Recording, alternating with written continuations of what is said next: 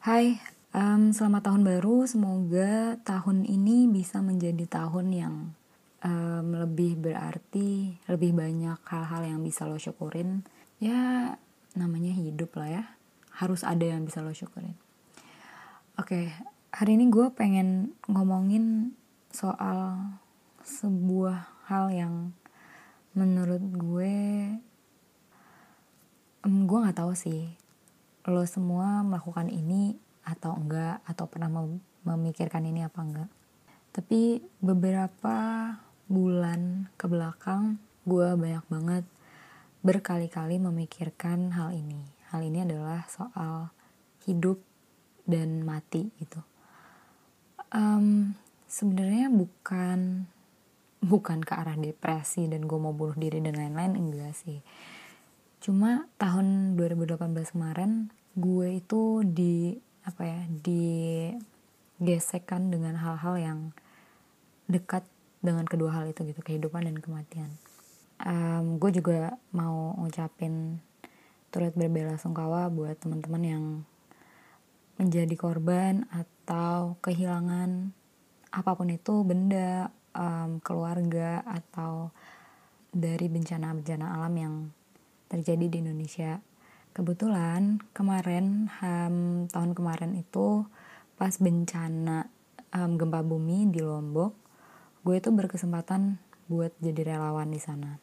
Dan sebelum gue jadi relawan itu, gue juga sempat KKN ke Jayapura. Terus setelah um, gue pulang dari dua tempat ini, gue banyak berpikir tentang kehidupan dan kematian ketika gue ada di Papua gue berpikir kehidupan di sana itu um, berbeda dibandingkan kehidupan yang gue tahu sebelumnya. Ya gue tahu sih semua tempat pasti punya apa ya punya sebuah hal yang unik gitu yang pasti lo nggak temuin di tempat lain. Tapi maksud gue adalah ketika gue ada di sana pada awalnya dengan segala stereotip yang gue bawa gitu ya dari luar Papua terus gue ke Papua ketika gue menginjakan kaki pertama kali di bandara Papua gue masih dengan stereotip yang gue tahu gue masih takut dan lain-lain dan lain-lain. Dan itu mungkin berjalan selama se dua minggu mungkin ya seminggu lah seminggu dua minggu sampai gue bener-bener ngobrol sama mereka. Gue jadi gue di sana gue live in singkatnya ya disclaimer gue di sana gue live in di sana gue tinggal bareng mereka gue serumah gue makan gue masak gue bareng bener-bener bareng gitu sama mereka. Dan mereka tuh um, budayanya masih kental banget dan stereotip stereotip yang diberikan tuh menurut gue terlalu banyak lah yang belum pernah gitu dikonfirmasi. Kalau misalnya emang lo berkesempatan untuk ke Papua ke Papua lah dan kenali Papua sebaik mungkin gitu. Jangan lo cuman ke Papua setengah-setengah dan lo balik bawa stereotip tanpa tahu reasonsnya apa. Menurut gue ya kalau lo ke sana lo bakal tahu kenapa sih mereka di stereotipin kayak gitu dan kenapa pada akhirnya lo sadar sih? Harusnya sih lo bisa sadar kenapa lo ngerasa itu semua nggak benar. Gue di sana sempat ngajar di SD um, kelas 5 di tempat yang gue tinggal itu kan padahal di kota ya.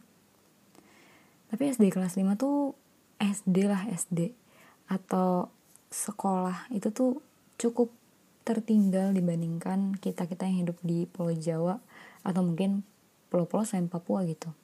Dan kebetulan kakak gue di sana itu pak uh, guru dan dia mengafirmasi gitu emang kalau pendidikan di Papua itu masih tertinggal.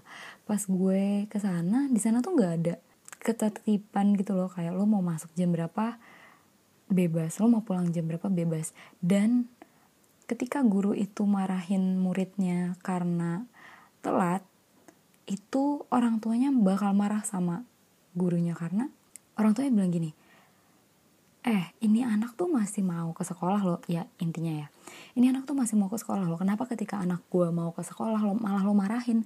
Lah kalau telat paling enggak kan dia mau ke sekolah karena menurut orang-orang di sana mereka sadar kok pendidikan tuh penting. Tapi um, mungkin gue nggak tahu sih um, belum ada cara yang tepat buat bisa membuat sistem um, disiplin mereka baik gitu tapi yang gue salut adalah mereka itu rasa ingin tahunya, rasa um, pengen belajarnya tuh besar, besar banget, besar banget.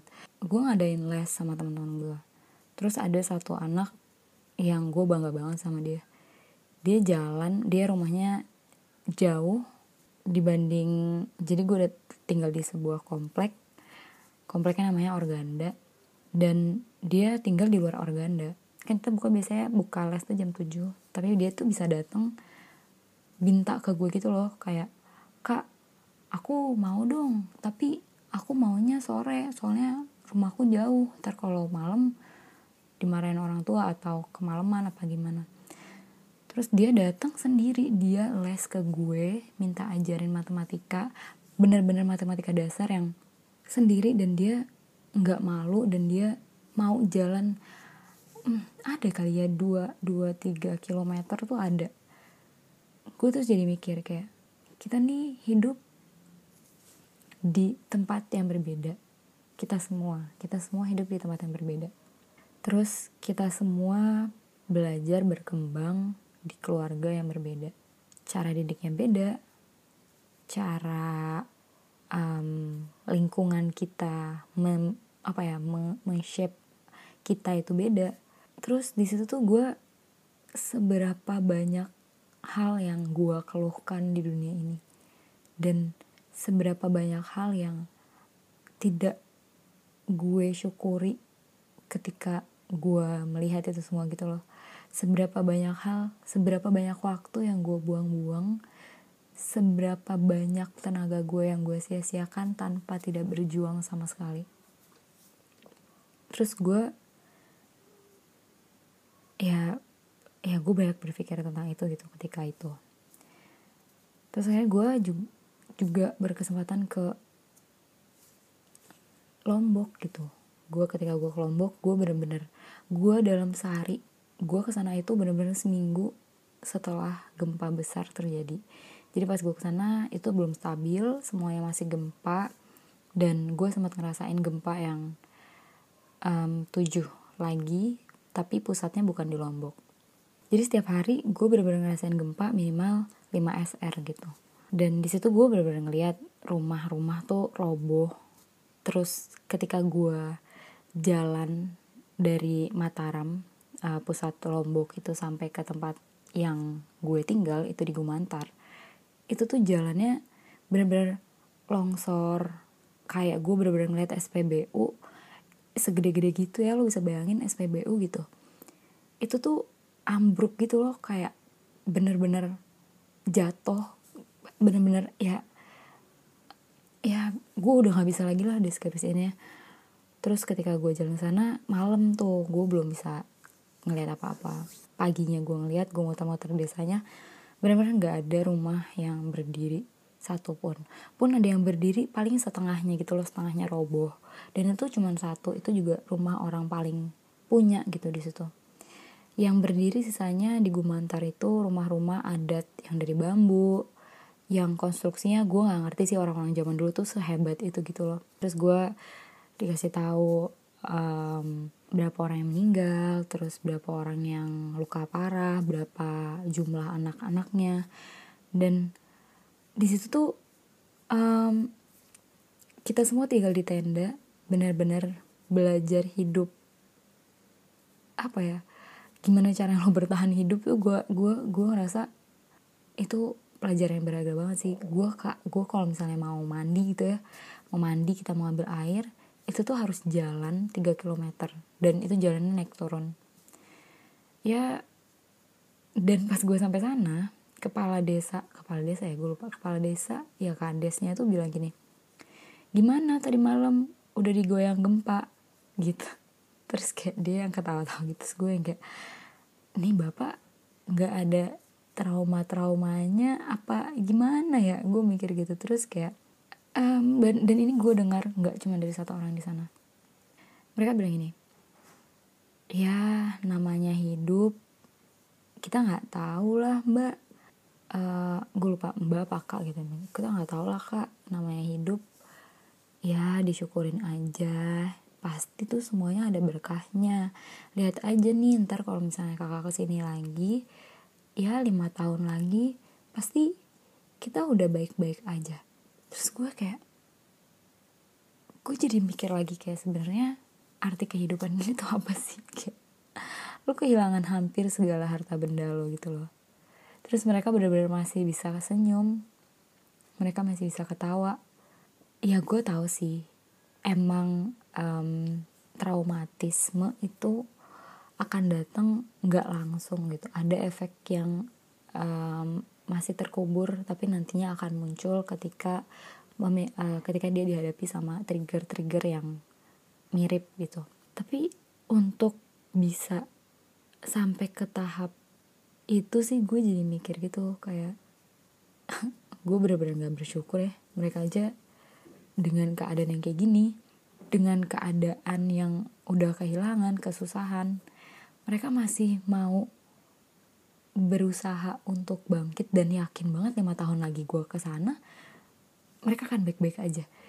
Terus gue kayak, men ini mah bukan gue bukan gue yang nolong gue yang ditolong gitu dari segi pemikiran dan mungkin kalau lo sekali-sekali punya waktu dan berkesempatan buat jadi relawan selagi Indonesia ini adalah negara yang tidak akan pernah berhenti dari yang namanya um, apa ya konstruksi alam lu punya banyak banget kesempatan untuk melihat dengan mata kepala lo sendiri bahwa banyak banget hal yang belum lo syukuri dan banyak banget orang di dunia ini yang sangat hebat, yang sangat baik, yang bisa lo temui. Cuman yang pengen gue omongin hari ini, gue jadi bertanya-tanya gitu sebenarnya kita ini tuh mempersiapkan apa sih? Mempersiapkan kehidupan atau mempersiapkan kematian. Hal-hal tentang kematian ini mulai gue pikirin dengan dalam gitu ya. Mulai gue pikirin, pikirin gitu. Ketika ada dosen gue meninggal. Dosen yang dulu gue sempat berdinamika bareng satu tahun dan tiba-tiba kecelakaan pas di rumah sakit masih sempet um, apa bimbingan ngebimbing anak yang udah skripsi yang lagi skripsi. Terus uh, beberapa hari atau beberapa jam gue lupa beliau meninggal. Gue sekarang lagi ngejalan skripsi. Um, gue dulu punya target gue pengen wisuda Februari. Terus ternyata dengan segala hal yang kegiatan yang gue lakukan sekarang Februari itu tuh nggak mungkin gue lakukan terus gue sekarang masang target oke okay, gue akan mengejar uh, wisuda Mei. Terus gue mikir kenapa sih emang sebenarnya kenapa sih gue buru-buru? Emang apa sih yang gue kejar? Emang gue kuliahnya mempersiapkan apa sih? Gue hidup nih mempersiapkan apa sih? Buat apa gitu? Gue nyiapin ini semua tuh buat apa? Buat hidup atau buat mati gue rasa kita tuh nggak pernah tahu gitu loh siapa yang akan duluan se dan seberapa berartinya hidup lo seberapa banyak hal yang bisa lo nikmati dari hidup lo. Gue ngerasa waktu itu semakin deket aja gitu. Waktu itu semakin deket dan titik titik di mana gue merenungi ini tuh sampai akhirnya gue bikin evaluasi diri gue. Sebenarnya kenapa sih gue mau lulus Mei? Kenapa sih gue ngelakuin research gue? Kenapa sih um, gue masang target-target? Atau kenapa sih gue nggak masang target sama sekali terus ada hal-hal yang nggak gue temukan gitu dari evaluasi diri gue. Sampai akhirnya gue bikin form evaluasi yang gue minta diisi sama teman-teman gue sama keluarga gue. Karena gue takut gue tidak mempersiapkan kematian gue. Gue takut gue cuman mempersiapkan kehidupan gue. Padahal kita sama-sama nggak tahu semua itu masih 50% 50% atau bahkan 51%, 49%. Kita nggak pernah tahu kita mati kapan dan kita nggak pernah tahu kita hidup kapan kan sama aja ya. Dan gue takut ternyata selama ini gue cuma mempersiapkan kehidupan gue dan gue nggak mempersiapkan kematian gue. Gue takut ketika gue mati masih banyak hutang. Hutang tuh hutang berbicara, hutang janji, tentang uang ya otomatis. Karena gue nggak mau gue meninggal dan gue memiliki meninggalkan beban gitu buat keluarga gue. Dan hutang waktu terutama untuk orang tua gue.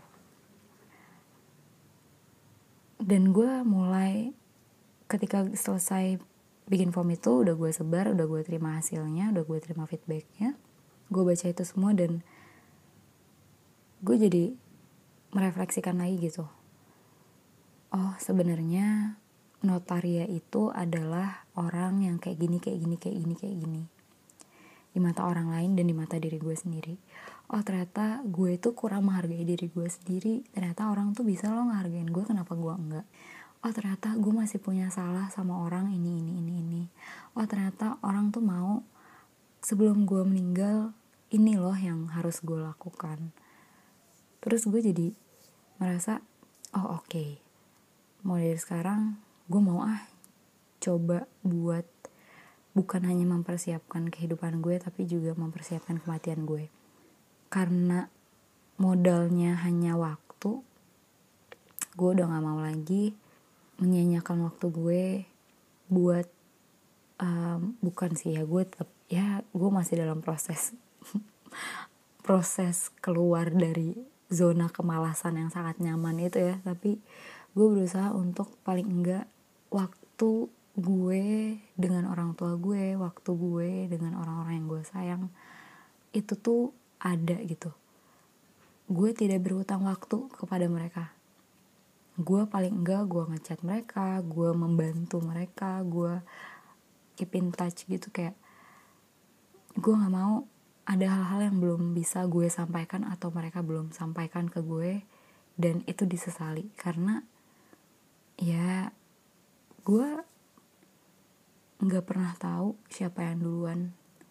Mungkin orang-orang yang gue sayang duluan gitu yang pergi dan gue nggak mau ada hal-hal yang gue hutangkan entah itu dalam bentuk apa pun. Dan gue udah mulai menyiapkan hmm, surat wasiat ya surat wasiat gue gue gak punya harta apa-apa sih ya. Gue tapi ada hal-hal yang gue ingin meninggalkan semangat hidup semangat hidup untuk hidup dan semangat hidup untuk mati. Ya gue tahu sih mungkin gue nggak tahu lo semua pernah merasakan hal ini atau enggak.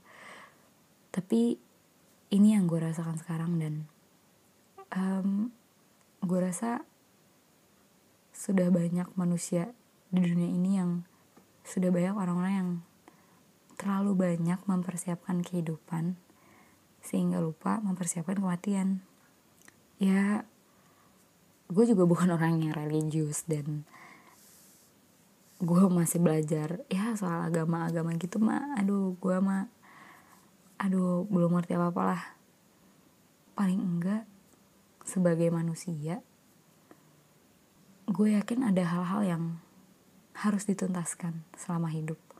Gue yakin setiap manusia tuh hidup dengan sebuah alasan gitu loh.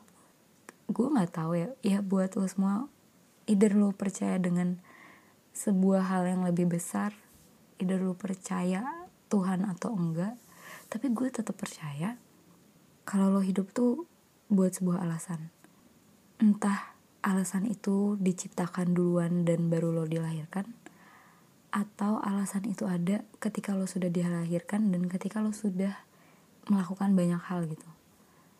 Mungkin lo nggak sadar kalau lo hidup untuk ya gue nggak tahu ya alasan yang diberikan buat lo.